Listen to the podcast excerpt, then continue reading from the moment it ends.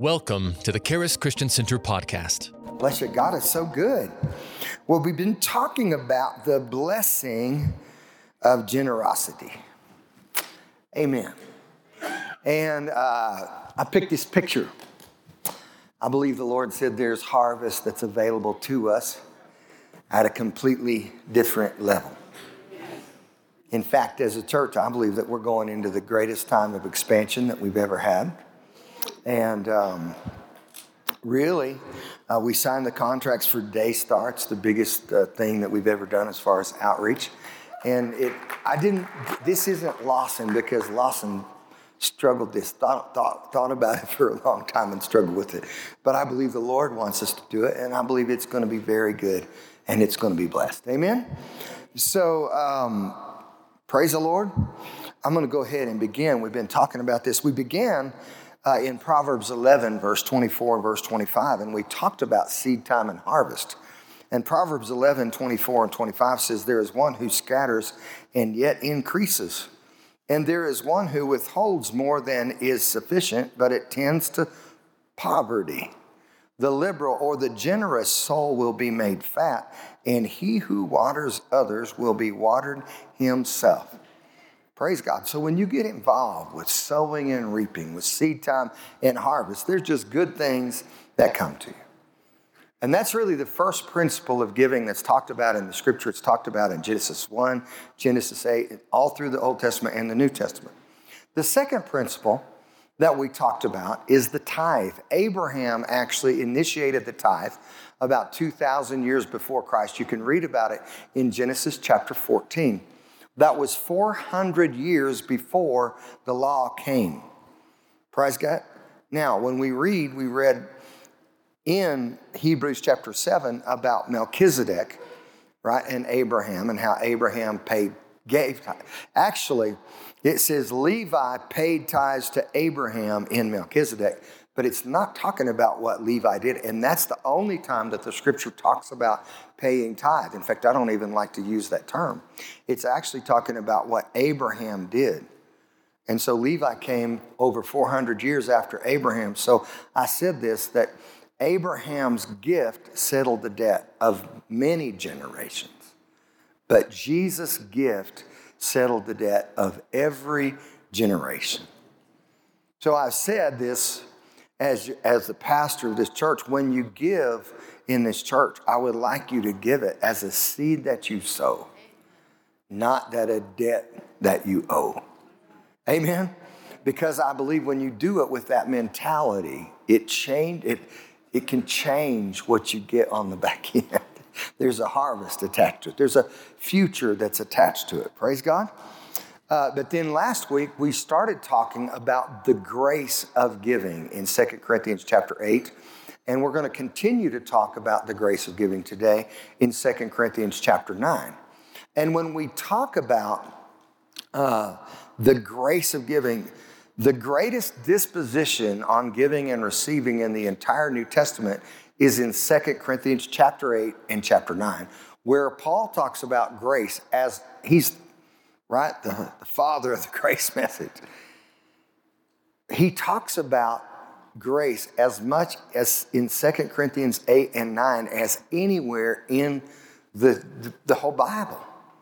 And it's equal to Romans chapter 5 and chapter 6, where he's talking about receiving righteousness by grace through faith. So we're going to go ahead. We began there last week. We're going to go ahead and continue there in 2 Corinthians chapter 8 today. Actually, we'll move into 2 Corinthians chapter 9. But Paul begins talking to the Corinthians about the Macedonians. And the Macedonian uh, churches were, were actually facing great difficulty, and yet they were great givers. And so he says in verse 1, moreover, brethren, 2 Corinthians 8 1, we want you to know of the grace bestowed on the churches of Macedonia. And he talks about their heart in giving. And then he goes and encourages the Corinthians to get involved in this same grace. In verse 6, he says, Inasmuch we desired Titus that he had begun, he would finish in you, complete in you this same grace. So, just like the Macedonians were great givers, he said, I want you to get involved in the grace of giving.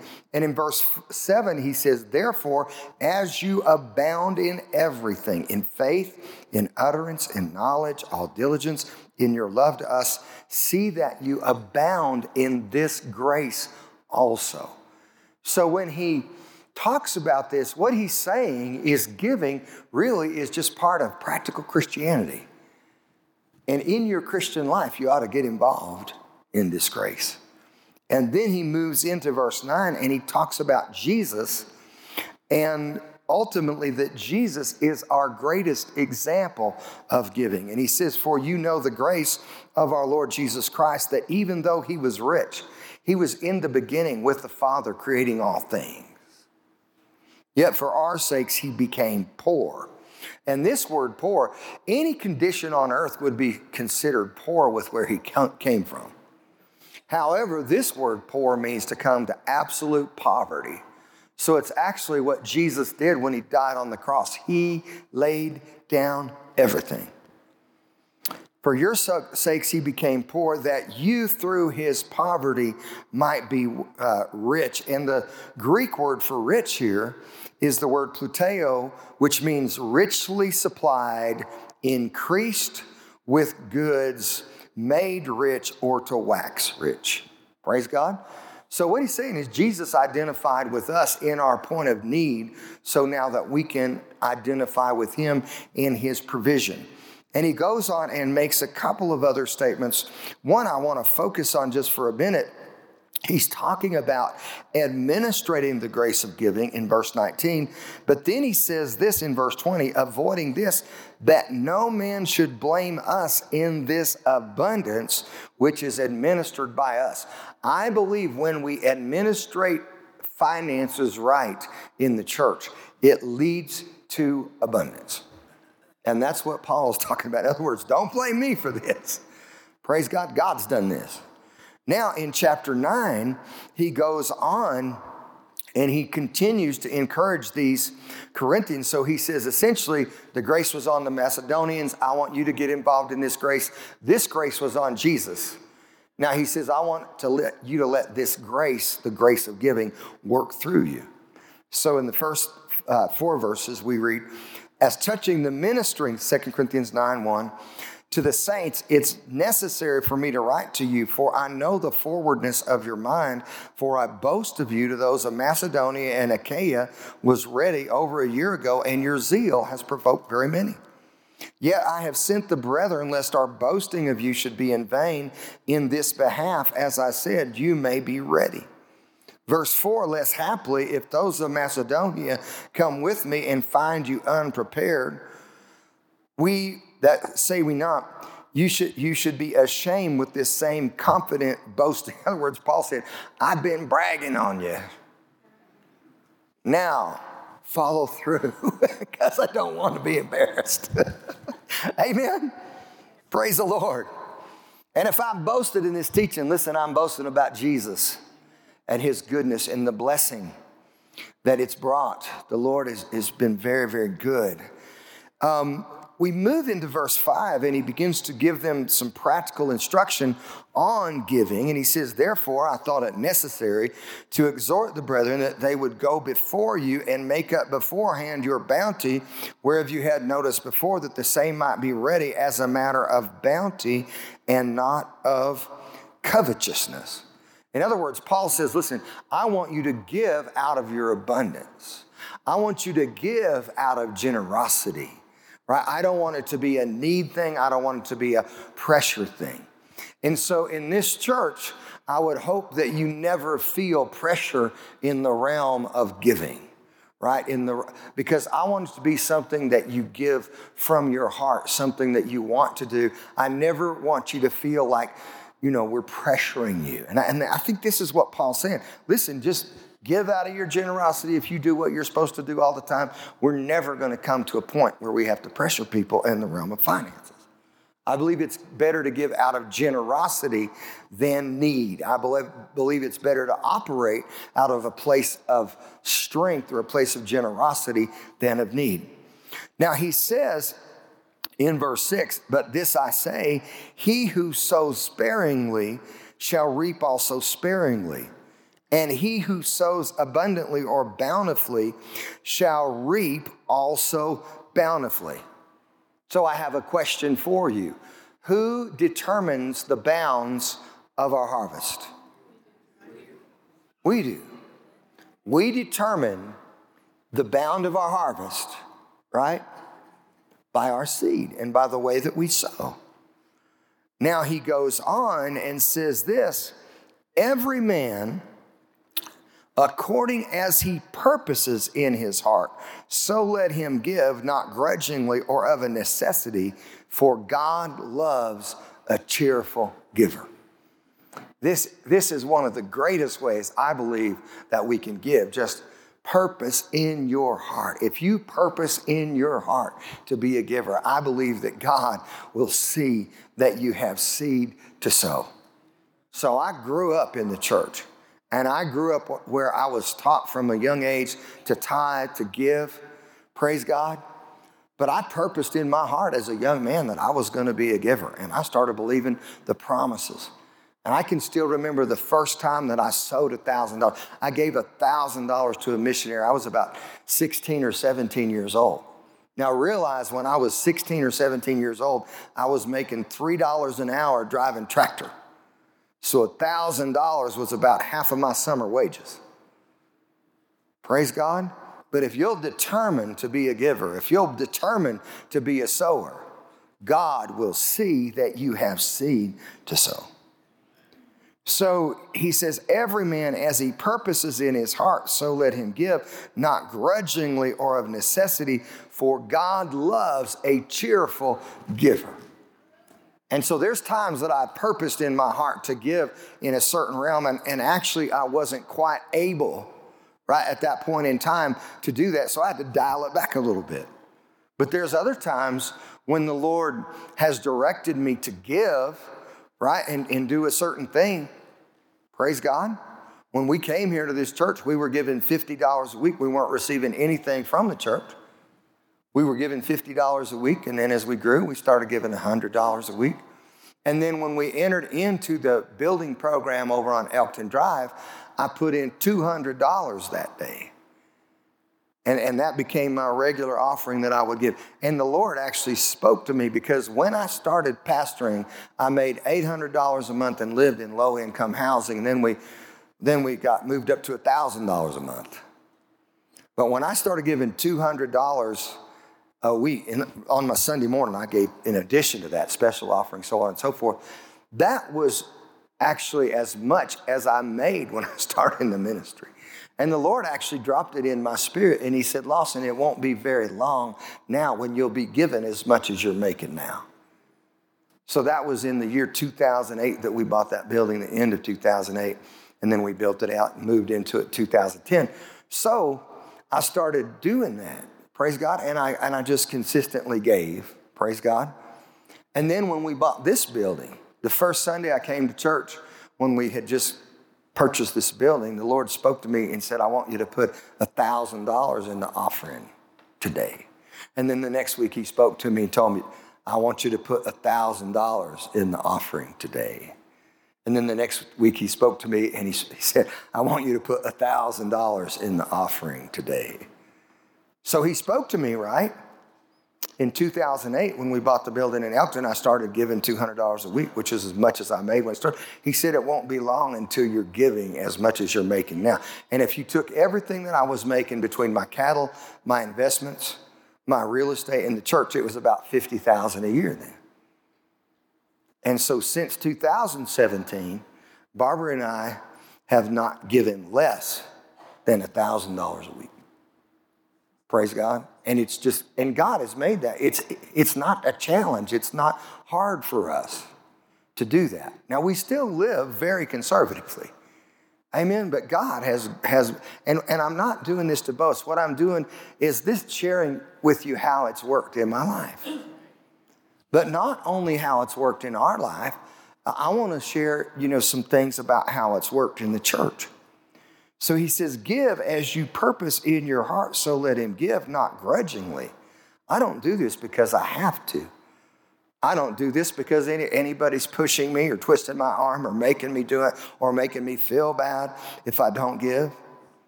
But he says, For God loves a cheerful giver. I'm doing this because I love God and I get to do it. I want to do it. Amen. It's in my heart. Praise God. Now he goes on and says this in verse 9 or verse 8. He says, And God is able to make all grace abound toward you, that you, having all sufficiency in all things, might abound to every good work. I believe that when we get involved in the grace of giving, that God, it, it opens more doors of grace to us. In fact, I believe that if you don't get involved in the grace of giving in the way that God wants you to get involved in the grace of giving, it may limit grace that's available to you. So he says, God is able to make all grace abound toward you, that you always, everybody say, always, having all sufficiency in all things. We always having all sufficiency in all things may abound to every good work. Praise God. So it's not something we have to do. It's like we get to do this. Praise God. Now, while we were in the church in Kit Carson, Barbara and I gave, and you know, we just gave regular, but in 1998, I was invited to go to Billy Epperhart's church. Billy was uh, pastor of Trinity Christian Center in Littleton, Colorado, to a meeting that he was holding uh, for uh, different, he had different ministers, different people there, but he had different special speakers. And when I was invited to go to that uh, meeting, and Billy invited Barbara and I and our family, and Billy paid for us to be there, right? And Mark Hankins was preaching. And when Mark Hankins was preaching, he was preaching on the double, he was preaching on finances, and Mark offended me. But I was invited, Billy invited of us because certain missionaries that we supported. And to be honest with you, Billy put us up, our whole family, in the Marriott Hotel all week, right? Every night. And he paid for he paid for all of our meals. He took care of us. And we didn't actually have a lot of personal money that was available to us to give at that time. And so I put about $100 in the offering that week. Now, for years after that, I gave Billy $50 a month to his ministry. He didn't know about it until I told him a couple years ago. He said, Well, thanks. but, but anyway, I, I continue to give back. But but when Mark Hankins was preaching, Mark offended me. And it was it really what he did was he offended my religion. And so when we were coming home on Saturday morning from Denver, we were driving back to Kit Carson. I, I was just, you know, we stopped at the McDonald's because now I was buying lunch. And in 1998, you, they had a special going. Quarter pounders with cheese were two for two dollars you could buy a quarter pounder cheese meal for $3. So it was Barbara and I and the three boys, so I bought. I ordered because I didn't want anybody to spend too much money. So I got four quarter pounders and cheese with four waters, and I got one meal for $3. And after I ordered and paid for it, then I went to the restroom. And when I came back out at the table where we were all sitting, there was my water and my quarter pounder with cheese and the French fry box with one French fry. now I looked at Barbara and I said, honey, where are my French fries? Because even if you divide a box of French fries five ways, you get more than one French fry. and now, this is what to me Barbara said. Now, she might have a different little story or rendition of what she said.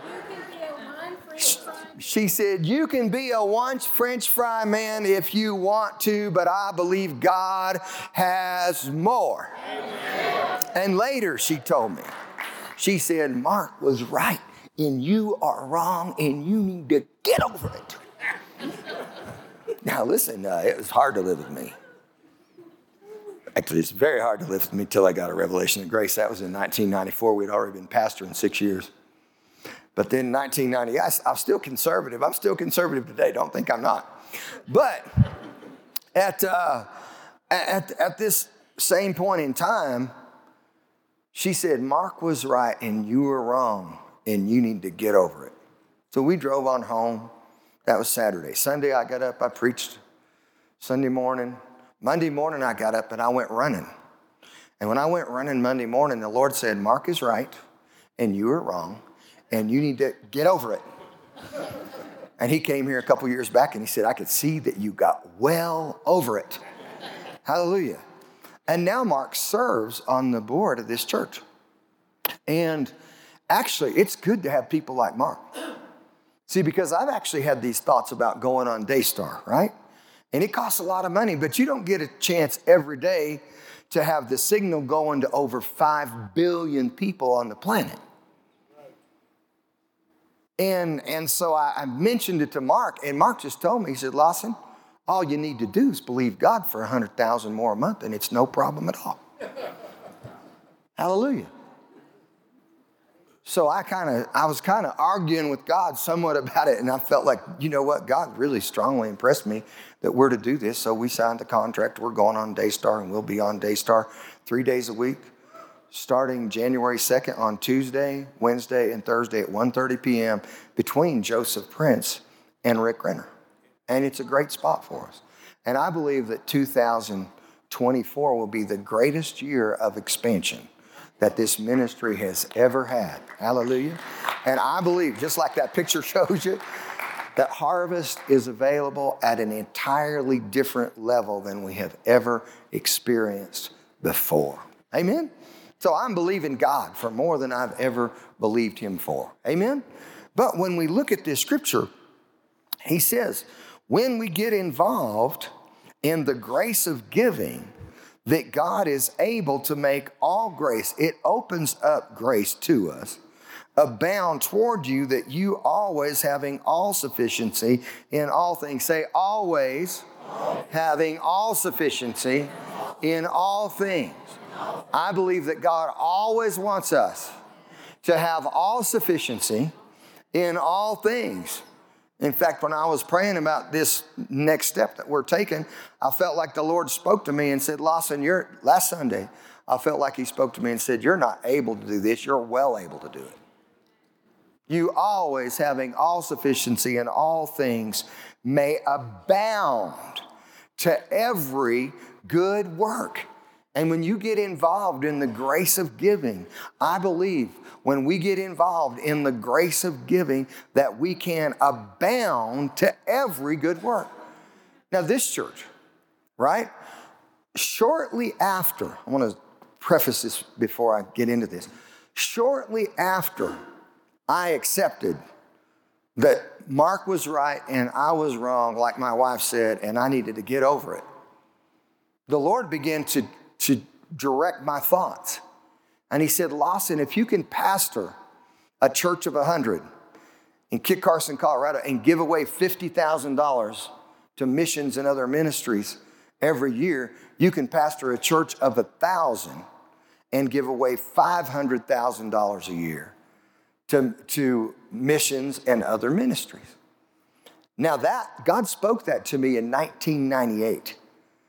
That became a reality in 2016. So that took 18 years for that to happen.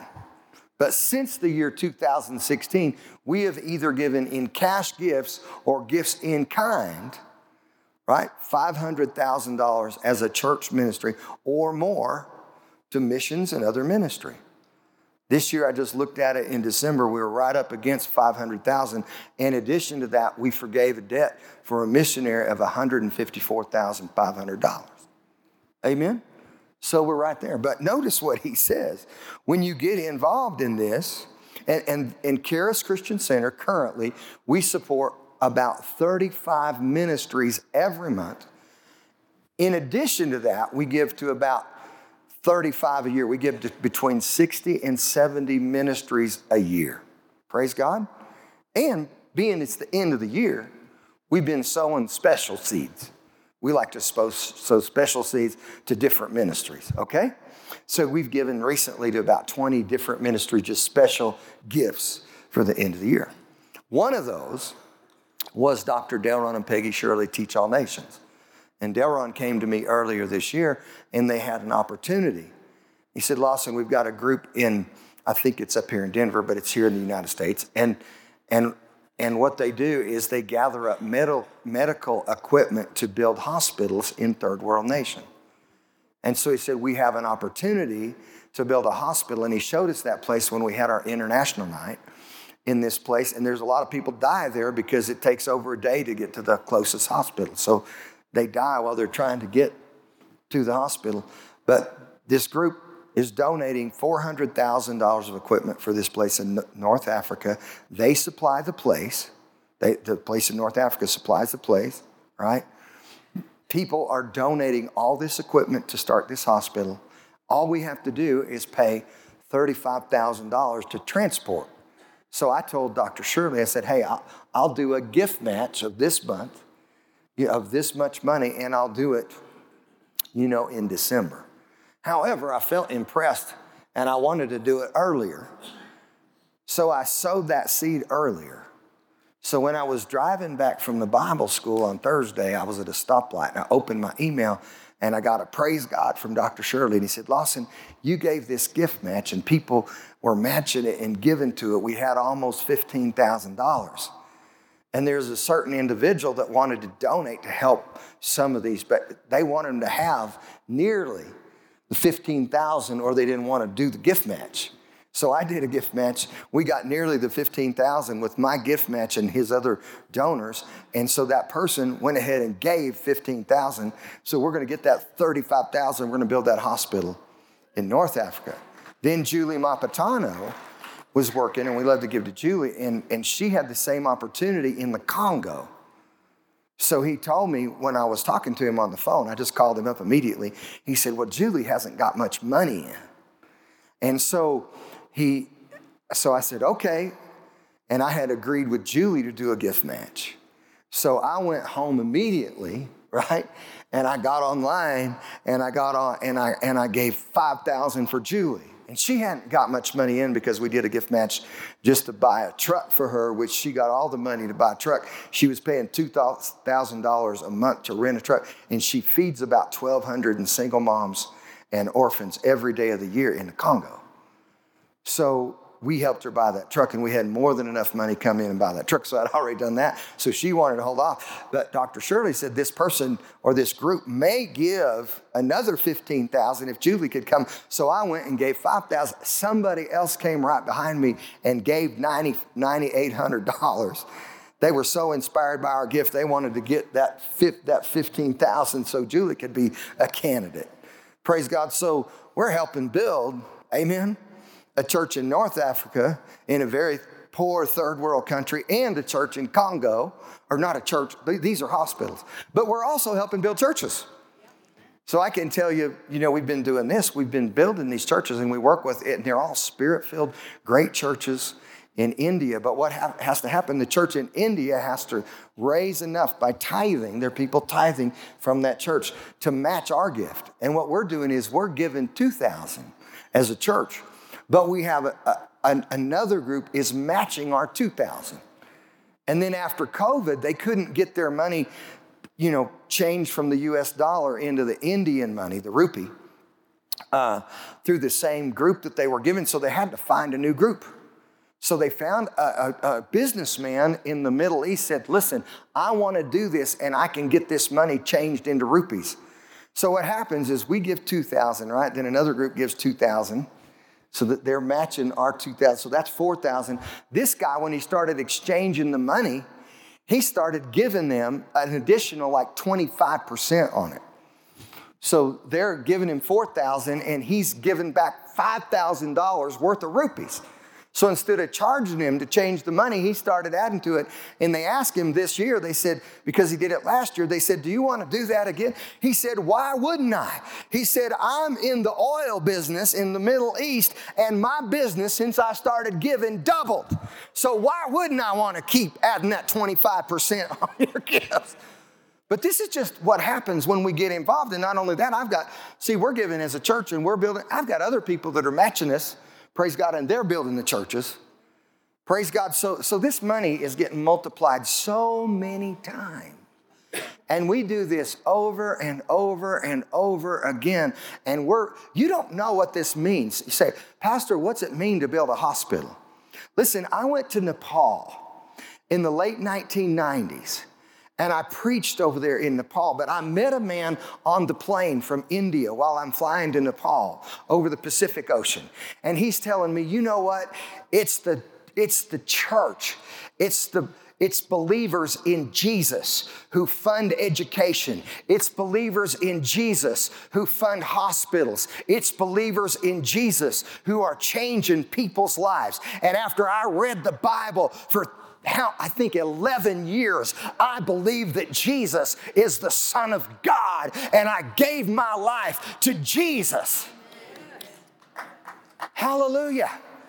And you, you don't know how just a little bit sometimes can, can go a long ways. And, and we get to do this. We get to share the gospel all around the world. And I don't believe that we're done in the realm of giving. And the last thing that I'm going to do when I'm going to do more outreach is cut off my giving. I might redirect some of it, but we're going to keep giving. We're going to keep sowing. Why? Because we know that not only as, as individuals, the seed that we sow has a harvest, but we know as a church, the seed that we sow has a harvest. And I actually believe that it's scriptural for a church to give at least 10%. We've given between 10% and 27% of our income every year that we've been here. And we just keep giving, and God keeps blessing us.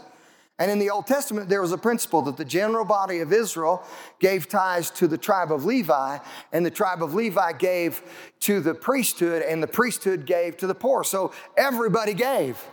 And I, have seen churches that will argue about this giving, and I'm telling you, I believe in it. And I'm not asking anybody else to do something that we won't practice as a church. Amen. And you know what? It works supernatural. It's supernatural. There's no way that you can explain the blessing on this. And so he says, God, when you get involved in the grace of giving in verse 8, God is may, able to make all grace abound towards you, that you always having all sufficiency in all things may abound to every good work. In verse 9, he says, As it's written, he is dispersed abroad, he is given to the poor, his righteousness endures forever.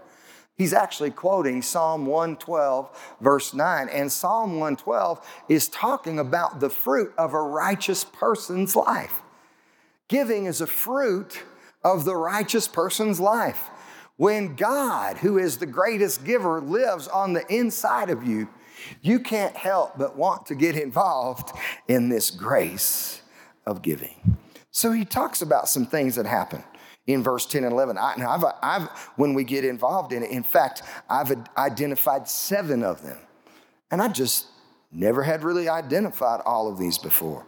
Notice what he says in verse 10 now, he who ministers seed to the sower, when you get involved in seed time and harvest, sowing and reaping, when you get involved in the grace of giving, I believe that God gives seed to the sower. In fact, I believe that if you'll get addicted to giving, God will support your habit. Amen. he ministers bread for your food. See, I, I, don't believe that your living is ever going to be a problem when you get involved in the grace of giving. He ministers bread for your food. He says in verse 10, He multiplies your seed sown. Number three, He multiplies your seed sown. Number four, He will increase the fruit of your righteousness. Verse 11, being enriched in everything. I believe that, you know what? Just like Paul says, don't blame us for this abundance.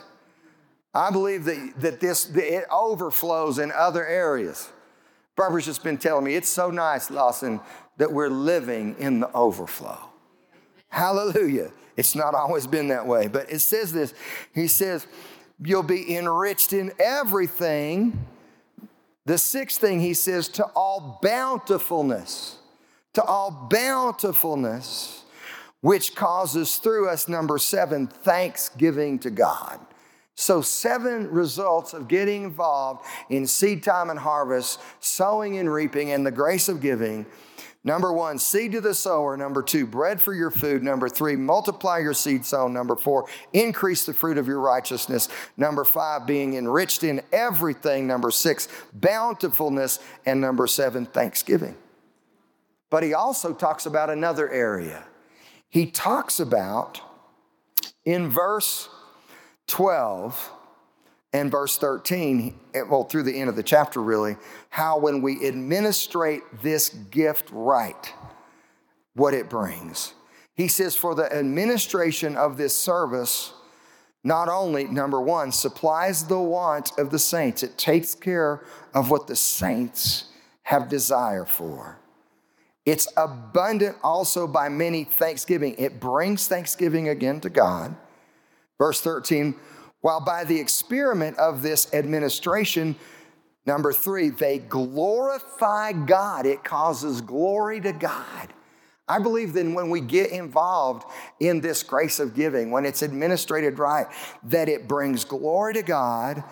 Number four, for your professed subjection to the gospel of Christ. I believe it's a testimony of the grace of God in our lives. And he says, and for your liberal distribution to them and to all men, and by their prayer for you, which long after you, for the exceeding grace of God in you. And finally, number five, it brings thanksgiving again to God. Thanks be to God for his unspeakable gift.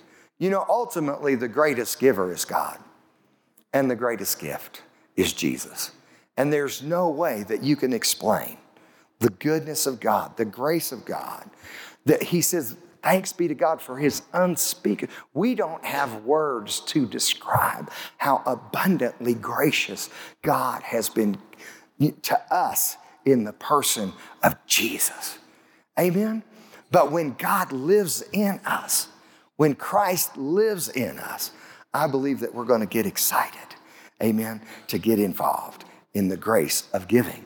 And listen, I believe when you get involved in it, ultimately, it brings blessing to you. Amen? God bless you guys. I love you. We appreciate you. Have an awesome week and invite some people next week to Christmas Eve.